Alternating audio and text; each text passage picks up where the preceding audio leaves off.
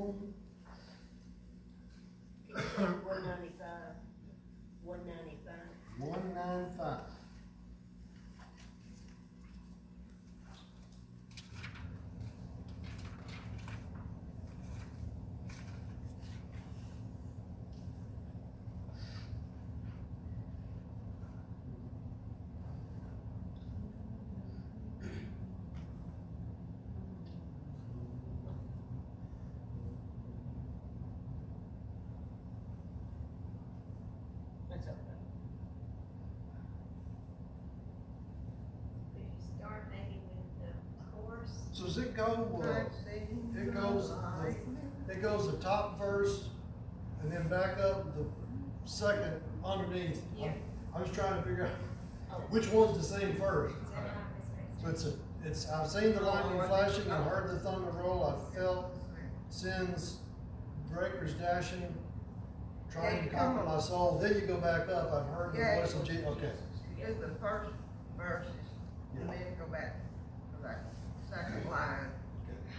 All right. Yes. Tell you what, let's use this as our open number this morning. Lord willing, we'll do our best to try to lead it. well, you can pick it up. No, it's all right, we, this is as good as any. I'm not a good song leader on any song, so I can I can do bad on this one just like I can do bad on any of them.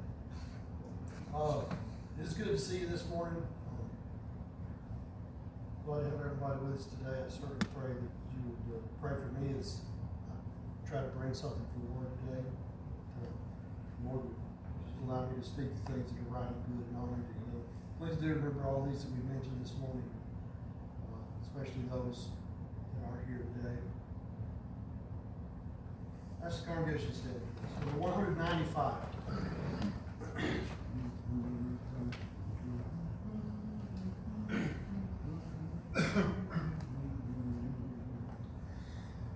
I've seen the lightning flashing and heard the thunder roll. I felt in breaker trying to conquer my soul. I've heard the voice of Jesus.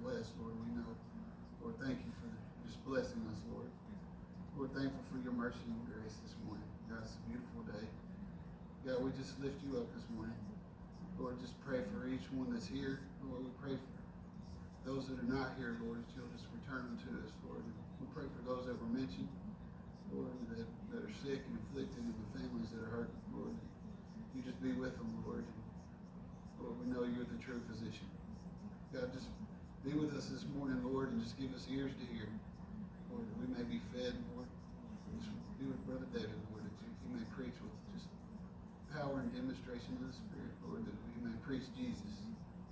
Lord, just forgive us when we do wrong, Lord. Pray these things in Jesus' name.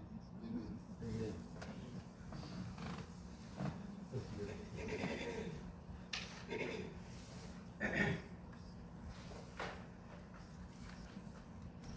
I've got a few different things on my mind this morning, uh, several different scriptures anyway. Um, I've, been preaching the last several weeks, or as I've had opportunity to preach, I missed a couple of weeks, um, but I've been preaching just through the, what we call the, the tulip doctrine. It is our, uh, uh, it is an, an acronym we use to describe the major points of what we call the doctrines of grace. Uh, we can use the acronym TULIP to help us remember what they are. Uh, the T is for total depravity. The U is for unconditional election. Uh, last time I preached, we spoke on limited atonement and what that means. And this morning, if, if I can, I'm going to try to, to speak on uh, the I in that acronym, and it is irresistible grace. Now, what is what is irresistible grace? Um, it basically boils down to uh, you know how how are we how is uh, salvation applied to individuals in a vital sense um, for example uh, this is probably a poor example but after a baby is born oftentimes the doctor would you know you would give them that smack on the rear so that their lungs would clear and they would start uh, crying. Okay? That's that first vital contact when the, the, the baby is out of the womb and uh, that first feeling of being alive. Okay? He's been in this sort of state of uh, darkness for nine months, and all of a sudden he's thrust out and he realizes that he's in the world. Well, that's kind of how this this part of the doctrine of salvation is. It is our our uh, it is what we might call the vital phase of salvation. It's where it's where we begin to realize who we are and what we are and where we are. Um, the real question about it, and, and that's why we use the term irresistible grace, the real question, and it's the question that you know you might have a discussion with somebody, is how salvation is actually applied. How does it get put upon us? Now, pretty much everybody that is a Christian, uh, that is in some form of Christian denomination, I mean that they use uh, the Bible, the, the Holy Bible, the Christian Bible, as their text. They, they will all agree with you when you say salvation is by grace. They'll all agree. They will all agree. Uh, the first text I have is found in Ephesians chapter 2. And I just I want to read a couple little things in there. Um, well, we'll just start at the beginning and get a running start into this, this text. And you hath he quickened who were dead in trespasses and sins. Now that quickening is the application of spiritual life. That's when you get smacked on your spiritual rear end and you wake up to who you are, and where you are, and what you are. And you have he quickened. You were dead in trespasses and sins, wherein in time past you walked, according to the course of this world, according to the prince of the power of the air, the spirit that now worketh in the children of disobedience, among whom also we all had our conversation in times past, in the lust of our flesh, fulfilling the desires of the flesh and the mind, and were by nature the children of wrath, even as others. But God, who is rich in mercy, for his great love wherewith he loved us, even when we were dead in sins, hath quickened us together with Christ. By grace are you saved. The Apostle Paul right there adds that little parenthetical to the bottom of that verse to let us know that it is by grace that this was applied. Now, what what do we mean when we want when we say salvation is by grace? Well, we'll finish this little section of scripture here. He goes on, he says, and hath raised us. And you'll notice the language. And part of the reason why we believe what we believe about how this grace is applied is because of the language we see in the text. Okay? If you'll notice, there's no, the language used here is active language to us, and we are passive in it. We are totally passive in, uh, in what it is we have, in, in what we're doing. We're passive. I'll just put it like that. And he hath raised us up together. In other words, he didn't uh, say, he didn't holler down and say, hey, can you get up? But hath raised us up together and made us made us sit in heavenly places. Again, notice he didn't ask us, but he made us sit there. He placed us in that position, raised us up together, made us sit in heavenly places in Christ Jesus, that in the ages to come he might show the exceeding riches of his grace in his kindness toward us through Jesus Christ. For by grace are you saved through faith. And that not of yourselves, it is the gift of God, not of works, lest any man should boast. So that is, uh, in a nutshell, what we believe about how this grace that we're saved by, how this grace is applied. Now, a lot of people will say, will talk about this concept of, of how, another term we might use for this is regeneration, the point of regeneration the time we are born again. So there's several uh, several ways we might phrase that. We believe that it is by irresistible grace that that happens to us. Another way you might put that would be um, effectual calling. There is a call made, and we use the term effectual. Now, again, the terms are not really that important. Uh, uh, irresistible grace or effectual calling or those terms aren't necessarily that important, but the, what we want to convey is what that means for us as God's children, how that works.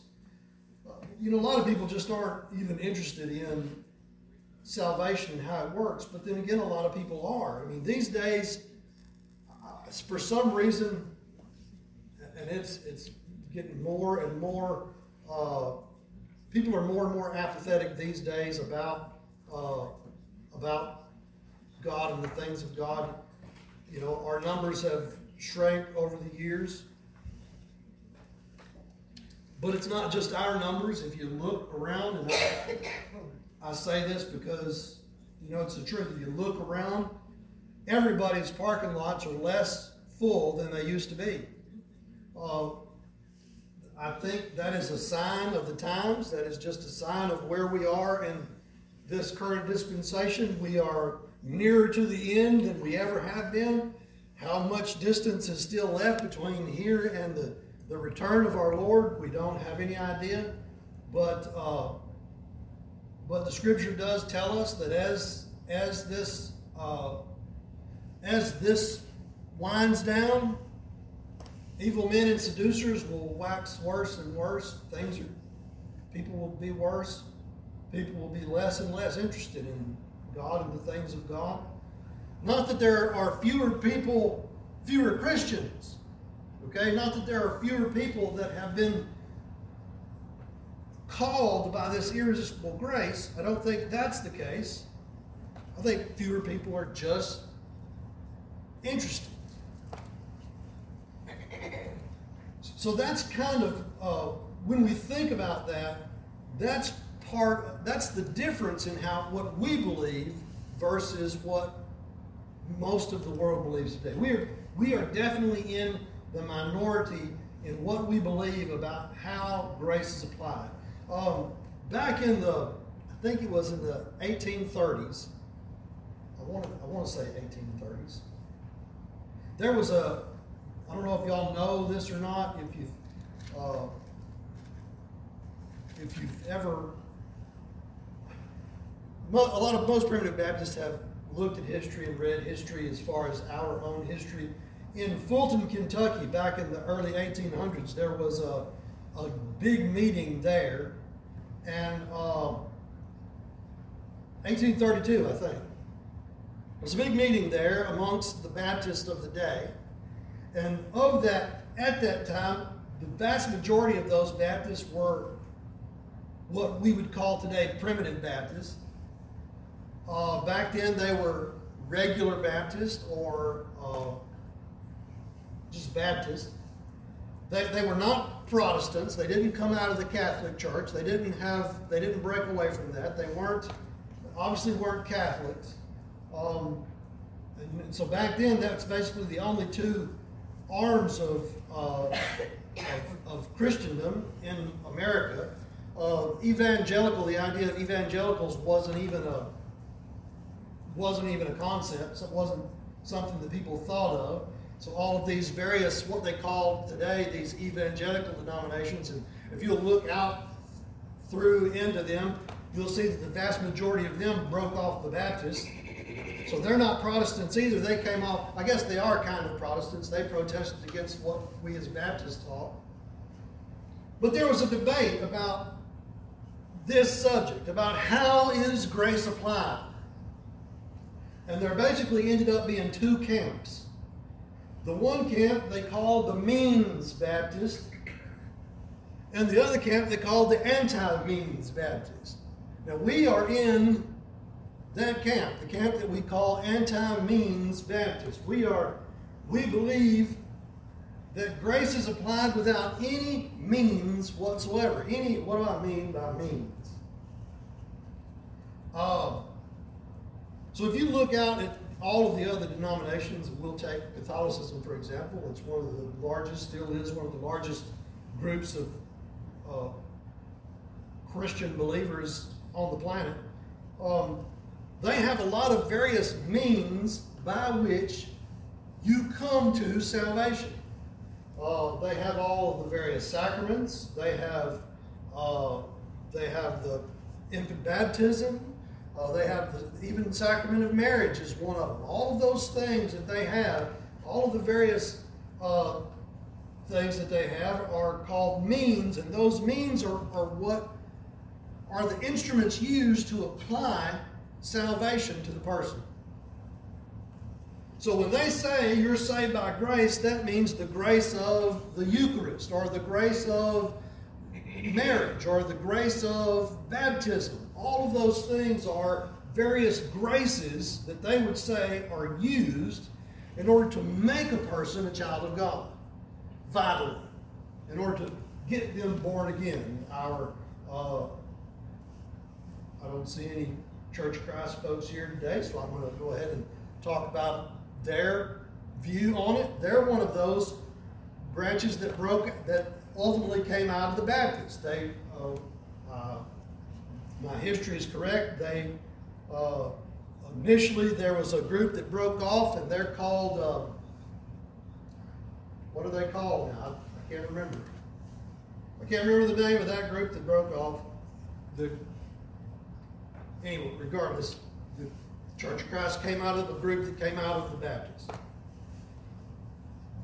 Their means of salvation is pretty much exclude. Well, they have several steps to baptism, to, to salvation. One is baptism. That, that you have to uh, you have to hear the gospel preached first. You have to have uh, you have to you have to have the working of the Holy Spirit, obviously, but you have to be receptive to the Holy Spirit. You have to allow the Spirit of God to work. Suzanne and I were uh, listened to something on Christian radio the other day, and we were talking about that particular term. That's a very that's a that's a very common modern day thing. Is that people say that you have to allow the Lord to work or let the Lord do His work. Let let let let let the Lord do whatever the Lord wants to do. Brothers and sisters, if we had to let the Lord do what the Lord wanted to do, He wouldn't be the Lord. That's that's very that idea, that concept of let God work is foreign to Scripture. It is completely foreign to Scripture. Scripture doesn't teach us about a God that you have to let work. Well, we, we, uh, the, you know, the Daniel, the, one of my favorite verses about the sovereignty of God is uh, there when Nebuchadnezzar comes back from his, uh, his banishment out in the, in the, the pasture, literally put out to pasture, and he says, uh, but he works his will in the armies of heaven and amongst the inhabitants of the earth, and none can stay his hand or say unto him, What doest thou? You see, Nebuchadnezzar didn't have to let him put him out to pasture. can, can I put you out to pasture? God said to Nebuchadnezzar. No. Okay, just put my hands in my pockets and walk off. You see, that's not God. God, you don't have to let work. God works when and where God wants to work. That's how God works. God is an absolute sovereign. Now, before I get too sidetracked, let me just go get back to where I started. The, our Church of Christ brethren, they have you have to have the gospel preached. You have to hear the gospel preached. You have to be seated in the presence of the gospel. That's one of the major means of of uh, of relaying this salvation to people. You have to be responsive to the gospel in, other, in a positive way. In other words, you have to accept the message that you've heard. You have to believe that you're a sinner. You have to be willing to come forward and confess. You have to be willing. And then finally, their final point is you have to be baptized by a, a duly ordained member or elder I guess it's elder or preacher. I'm not sure how they use that term anymore. I think elders are more like deacons in the in the Church of Christ. They're not really just the preacher. I don't know if they consider the preacher an elder or not. I'm, you know. Okay, so any, regardless, again, regardless, they um, you have to be baptized, and until you are, through that final piece of the means, you are not born again.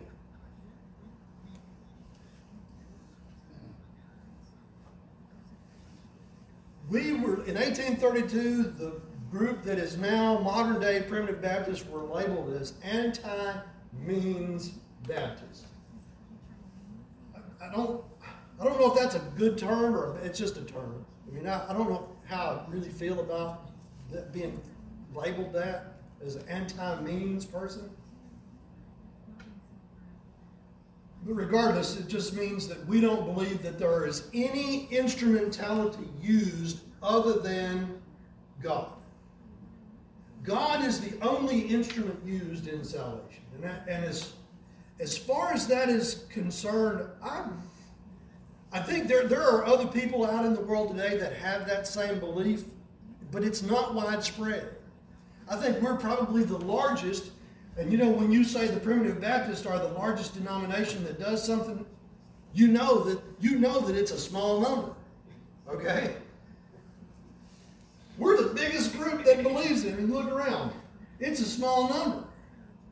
But this is what we believe. We are vastly outnumbered. We are vastly outside of popular, the popular view on this. But it's it's our view. Um, Apostle Paul and I, I was faced with this. Um, I, it's been a long time ago, but when you know when I began to look for the truth and when I began to seek the truth, I used this scripture. Um, the Apostle Paul from the book of Acts in 24th chapter, 14th verse beginning, he says this, but this I confess unto thee, that after the way which they call heresy, so worship I the God of my fathers, believing in all the things which are written in the laws and in the prophets, and have hope toward God, which they themselves also allow, that there shall be a resurrection of the dead, both of the just and the unjust. And herein do I exercise myself to always, to have always a conscience void of offense toward God and toward men. My conscience got to the point to where it wouldn't let me go anywhere else. And I, and I was labeled a heretic. And I was okay with that. I, I thought, well, I'm in good company. I'm in good company with the Apostle Paul. He was a heretic too, or at least labeled one. And I'm fine with that. Well, we are labeled that way because we believe that there is no instrument other than the instrument of God to make salvation applicable to, the, to individuals. Um, so when we say you're saved by grace, that means that God looked down and saw an undeserving, unwilling, unable candidate for salvation. And you know, we go back and we follow all the previous doctrines that we've discussed, the total depravity. Total depravity teaches us that there is nothing we can do in and of ourselves to redeem ourselves. We have nothing good of ourselves to offer. All of our righteousness is as filthy rags, the prophet Isaiah says. That's how we stand before God, as one who has nothing, absolutely nothing of value to offer. Uh, we know that there is, we believe in uh, unconditional election. There was no condition we had to meet in order to be elect because God didn't ask us if we wanted to be elect. Um, here in this passage, he says, uh, He hath, in this first chapter of the book of Ephesians, he says, according as he hath chosen us in him before the foundation of the world, that we should be holy without blame before him in love, having predestinated us unto the adoption of children uh, by Jesus Christ unto himself according to his to the good pleasure of his will. You see, it was the, his good pleasure, the good pleasure of his will, his desire that he picked certain individuals to be to live with him for, forever. Now we understand by the teaching of Scripture that that number is a great number which no man can number, like the stars of heaven and the sands of the seashore. We understand that that's that it's not me and you and just a few, like most people want us to want to, to mock us about this doctrine of election that we believe in. It's not that. It is a great, a vast number. A vast, but, but it's unconditional. Uh, he says, by his good pleasure. Most of the world wants to teach you out there that uh, God looked down through the portals of time and he saw all that would choose him, and those were the ones he ended up choosing. Brothers and sisters, when God looked down through the portals of time from the very beginning, before there was anybody, he looked down through the portals of time and saw that none would choose him. None. Absolutely none. Uh, Titus 3 and 5, not by works of righteousness which we have done, but by his grace as he saved us. He made it clear, clear that it wasn't anything that we've done. Uh, for by grace are you saved through faith, and that not of yourselves. It is the gift of God, not of works, lest any man should boast. It is we, are saved simply by grace because He wanted, wants us to be unconditional. He chose us for that unconditional election. Limited atonement. We understand because of that doctrine that, uh, and I, I don't say, I don't know that I necessarily like the word, the phrase limited atonement. Most people don't understand, most people use that as in a negative context because they say, see, look at that, you're limiting the atonement. Yes, we are limiting the atonement. We are limiting it in who that it was for. Jesus Christ came and he died for the elect, for this vast number of people, this great number that no man could number. Jesus Christ died for them and them alone. The world also believes in limited atonement, but they believe in limited effectiveness. They say Jesus Christ died for every single person that ever was created. Jesus died for all of them and made salvation possible. This is not what Scripture teaches. Scripture does not teach that Jesus made salvation possible. Again, that's that goes back to that just let God mentality. All you gotta do is let God. Let God be God. That's not, that's not the God of the Bible. That's not the God of the Christian Bible.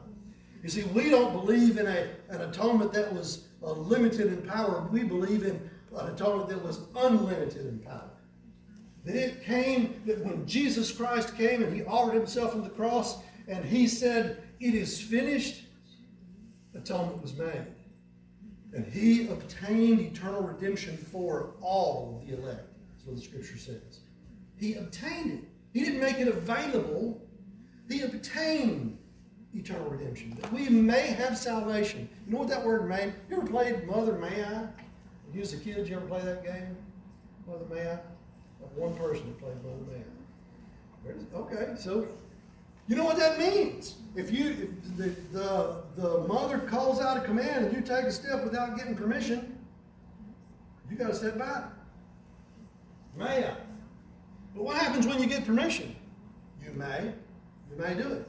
That's that's what that's what Scripture means when it says that we might or may receive salvation.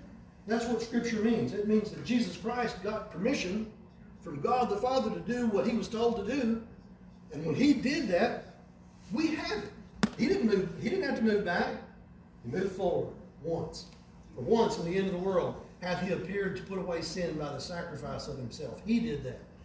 Jesus Christ did that. So, so looking at all these doctrines that we believe, how is it that you could come to, and if you if you think about those doctrines, and, they precede this, this concept of irresistible grace or effectual calling, it has to be effectual or it has to be irresistible or we wouldn't accept it.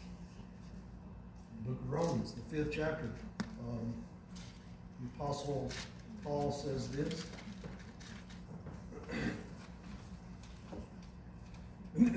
This is absolutely one of my favorite passages in all of Scripture. This little section here, one of my absolute favorite. I love the, the message here. Hope makes not ashamed because the love of God is shed abroad in our hearts by the Holy Ghost.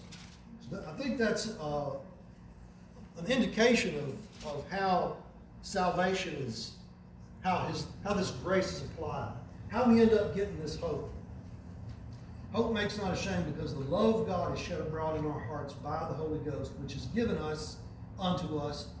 Uh, verse 6, 5 and 6. For when we were yet without strength in due time, right when it was time, before it was too late, Christ died for all of those people that would have accepted him anyway.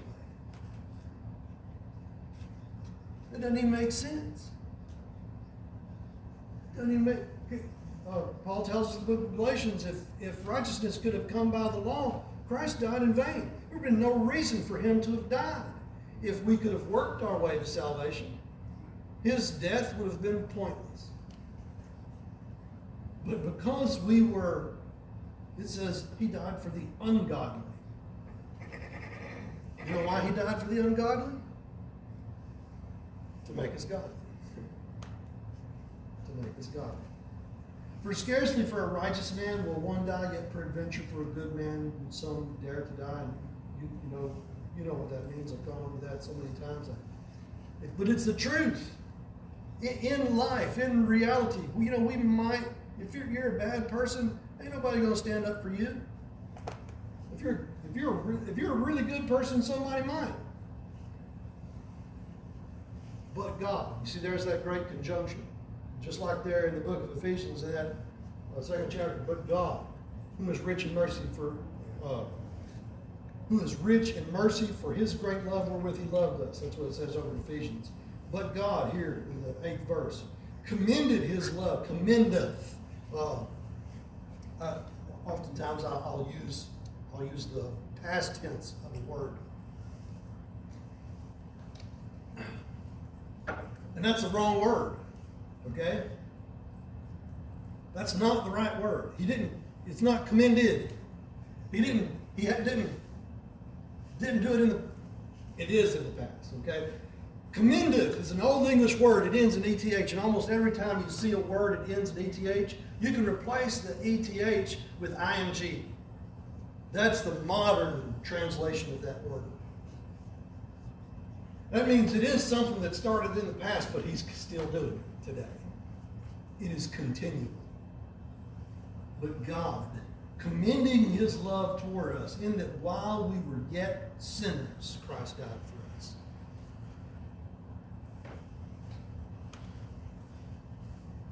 All of those doctrines lead us to, the, to believe that grace is applied to us apart from any means. We have a picture of that. Uh, let me just share some thoughts with you from the third chapter of John's Gospel. That, that's the teaching. That is the most uh, complete teaching on, on regeneration and how regeneration occurs in all of Scripture. John, John shares that with us. Uh, there was a man of the Pharisees named Nicodemus. He was a ruler of the Jews. Well, the same came to Jesus by night and said unto him, Rabbi, we know that thou art a teacher come from God, for no man can do these miracles. And I wonder how he knew that he was a teacher come from God. You know, because that's a spiritual thing. Here's another thing I want to make sure we clearly understand, and this is what, again, here is, this is more so what I was labeled a heretic for. Okay? The world today, there are there are at least a couple of groups in the world today. One is you might confuse with what it is we believe in terms of the application of God's grace. There are inclusivists, and you might think that we would be counted as an inclusivist. And then there are, there are exclusivists. Now, these are fairly modern day doctrines. These are, these are, these are sort of modern. Brother Billy Graham, and I've used him before as an example of, of uh, changed mind and changed understanding. He would be what you would consider an inclusivist. Now, an inclusivist is that kind of, are those kind of people that say that God can save people whether they're Hindus or Buddhists or Muslim. And you might find that extremely surprising, but you can get on Google and, and, and Google Billy Graham says that Muslims can be saved, and you'll get 1,400 articles on Oh no, brother Billy Graham's now a heretic because he says Muslims can be saved and not by and not becoming Christians. This was before, obviously before he died. And then there's video evidence of. Him making those statements. Well, Brother Billy Graham in his latter days became an inclusivist, but he couldn't get around this idea that religion was somehow involved. So you didn't say pagans. You didn't say uh, he didn't say people that stayed on the lake all Sunday could be saved.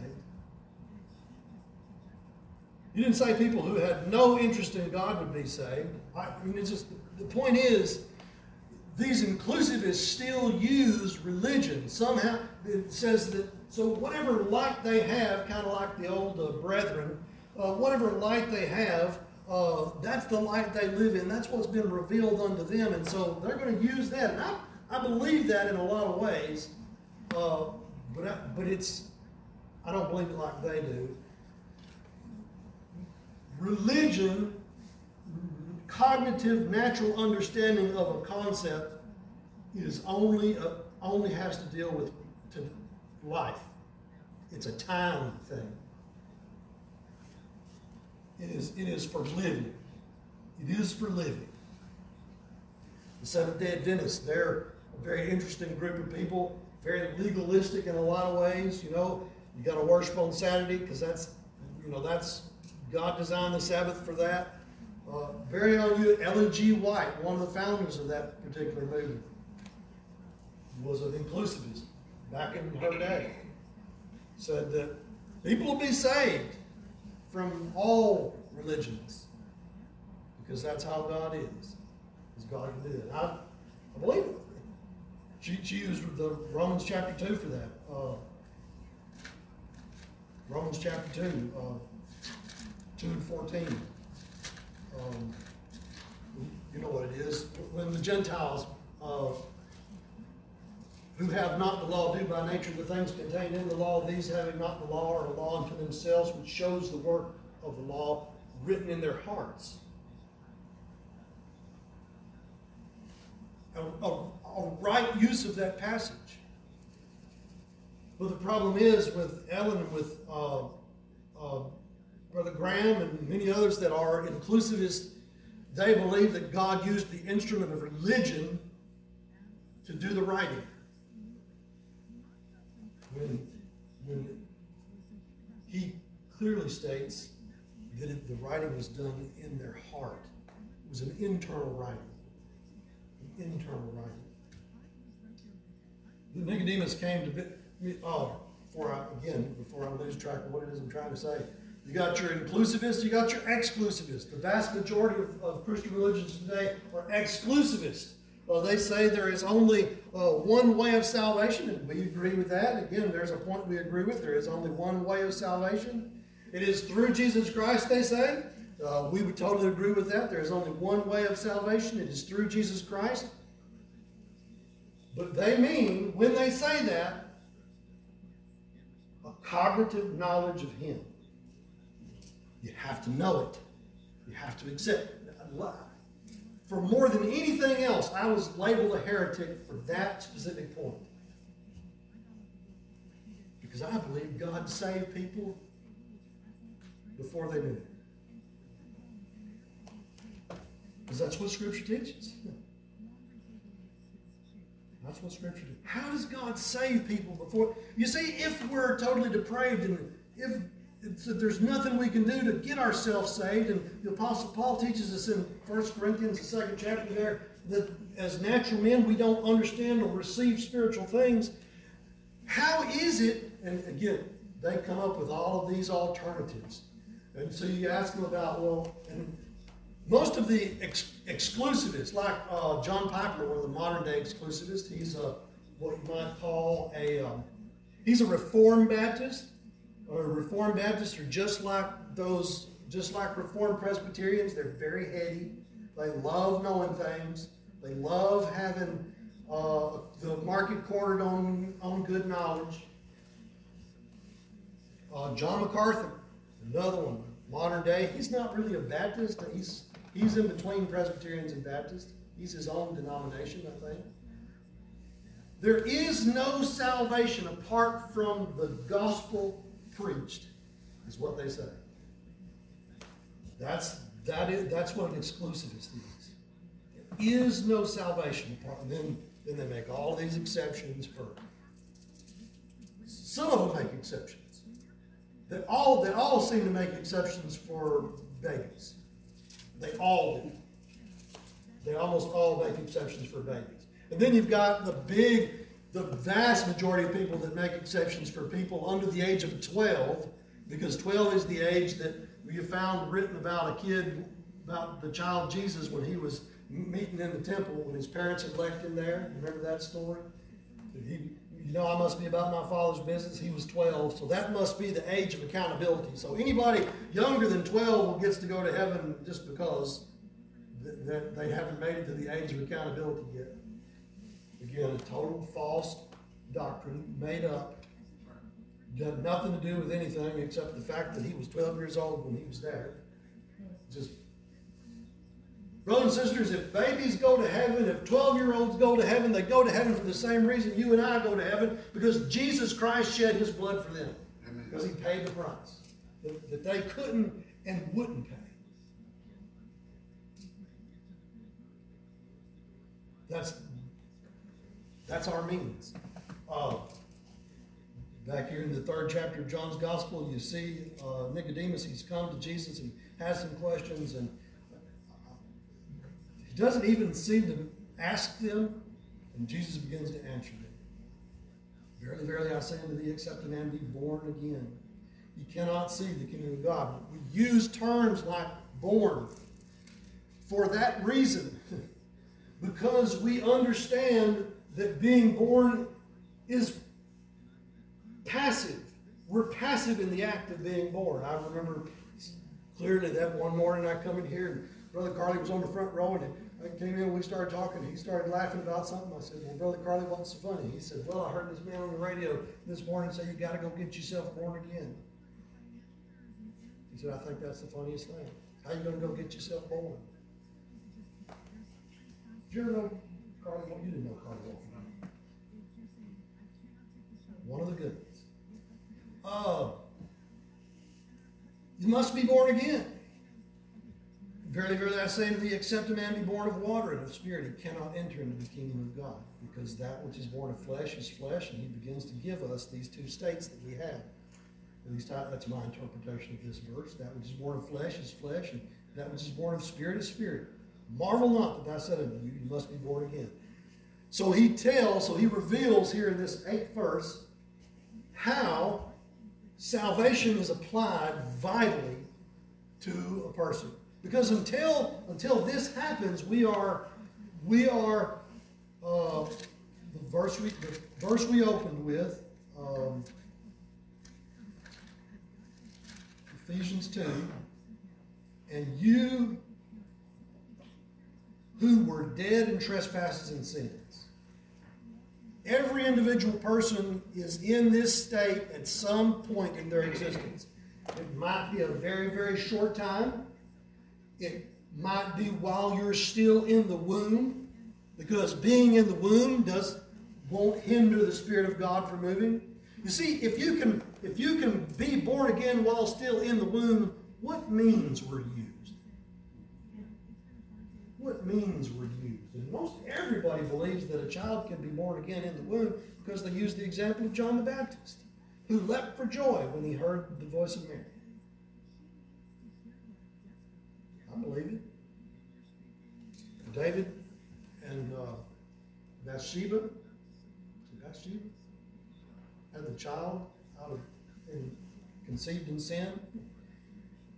Uh, David himself confessed that, or Solomon did, in sin was he conce- uh, conceived and shaped in iniquity. Lost the child. Just early, early, uh, immediately after the child was born, the child died.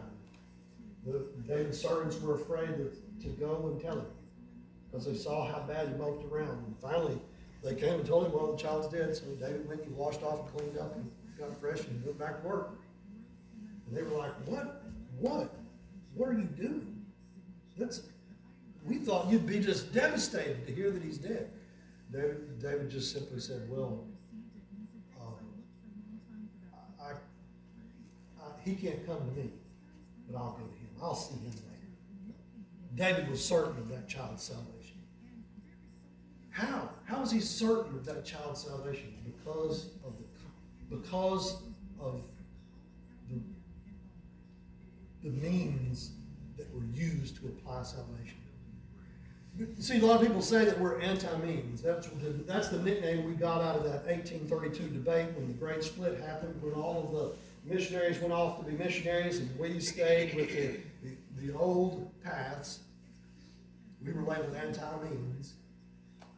But we believe in means. Here's the means we believe in.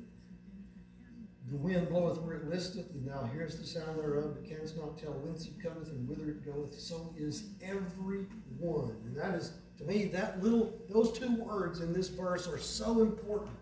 So is everyone that is born of the Spirit. You know that that is all inclusive. That means every there's no optional means of salvation for babies. You know that? No optional means. No no other alternative form of salvation for children who are uh, uh, prior to the age of accountability that they say. They say they're sinless until after the age of accountability. You know that you know what the, res- the result of sin is? Death. You see, we die because of sin. If those children were sinless, they wouldn't die until after they got 12. We, we wouldn't have any kids dying if they didn't have any sin. But they do. What about all of the people in the Old Testament? What means were used for them? I mean, think about it. If you've got to hear the gospel and believe the gospel and respond to the gospel and all of the other various things, that didn't even exist. There was no gospel. Modern day, in modern day terms, anyway. So if there's means required, everybody in the Old Testament, at least at least outward means, some kind of gospel preaching or something. Uh, nobody in the Old Testament has ever said. But here's the means. Everyone that is born of the Spirit was born by the Spirit coming upon them when it and where it wanted. You see, there's nothing that can hinder the Spirit of God. You see, that's that's the God we believe in, the one you don't have to let, the one you don't have to allow because He knows what it is that He wants and He does what He wants. He goes when and where He wants and grants them this vital relationship with Him, makes them a new person, makes them a new creature. We use the example uh, often of uh, Lazarus, a good example of this, of the demonstration of God's power over, over death. You see, we are in that state of death and sin. We are unable to do anything. And Jesus used the example of Lazarus is given to us to show us how God makes us alive. You notice that in the text there, I'll just read the summary, the end of the text, uh, John 11, 43.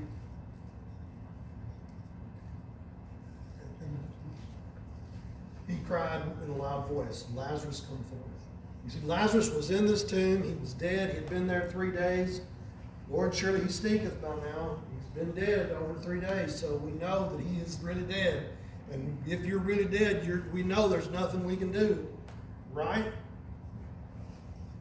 Jesus demonstrates his power over death. He cried with a loud voice, Lazarus, come forth. And when he cried, when he did, there's no, there's no indication that there was any delay between the end of verse 43 and the beginning of verse 44. No indication at all. And he that was dead came forth bound hand and foot with great clothes. And I've, I know I've said this a lot of times about how I picture that in my mind about Lazarus just whooshing out of the tomb. Because I'm certain he wasn't bouncing. He just came out. He was there, standing, because the voice of God commanded. All that the Father giveth me shall come to me. Here's a picture of it.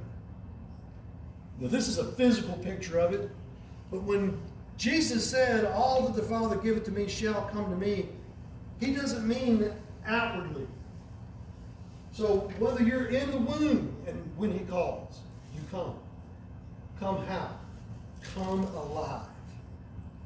You come alive. Even if you're uh, on a deserted island and it's just you, and you've never had anything but a pet coconut your whole life, Jesus calls, you come alive right there on that deserted island apart from anything else. If you are 100 years old and you've been mean as a snake your whole life, and God is ready for you to be His, you come alive at that very second, right before you pass off the scene of life. There is nowhere you can go, high or low, to, to hide yourself from God, to escape from God. And when God calls, Gets what He wants. My sheep hear my voice, and they know me. They, they follow me. That's that's effectual calling. Oh, there's so much more we could go into with that, but we'll close with that. May the Lord bless us to remember these things. Is my prayer.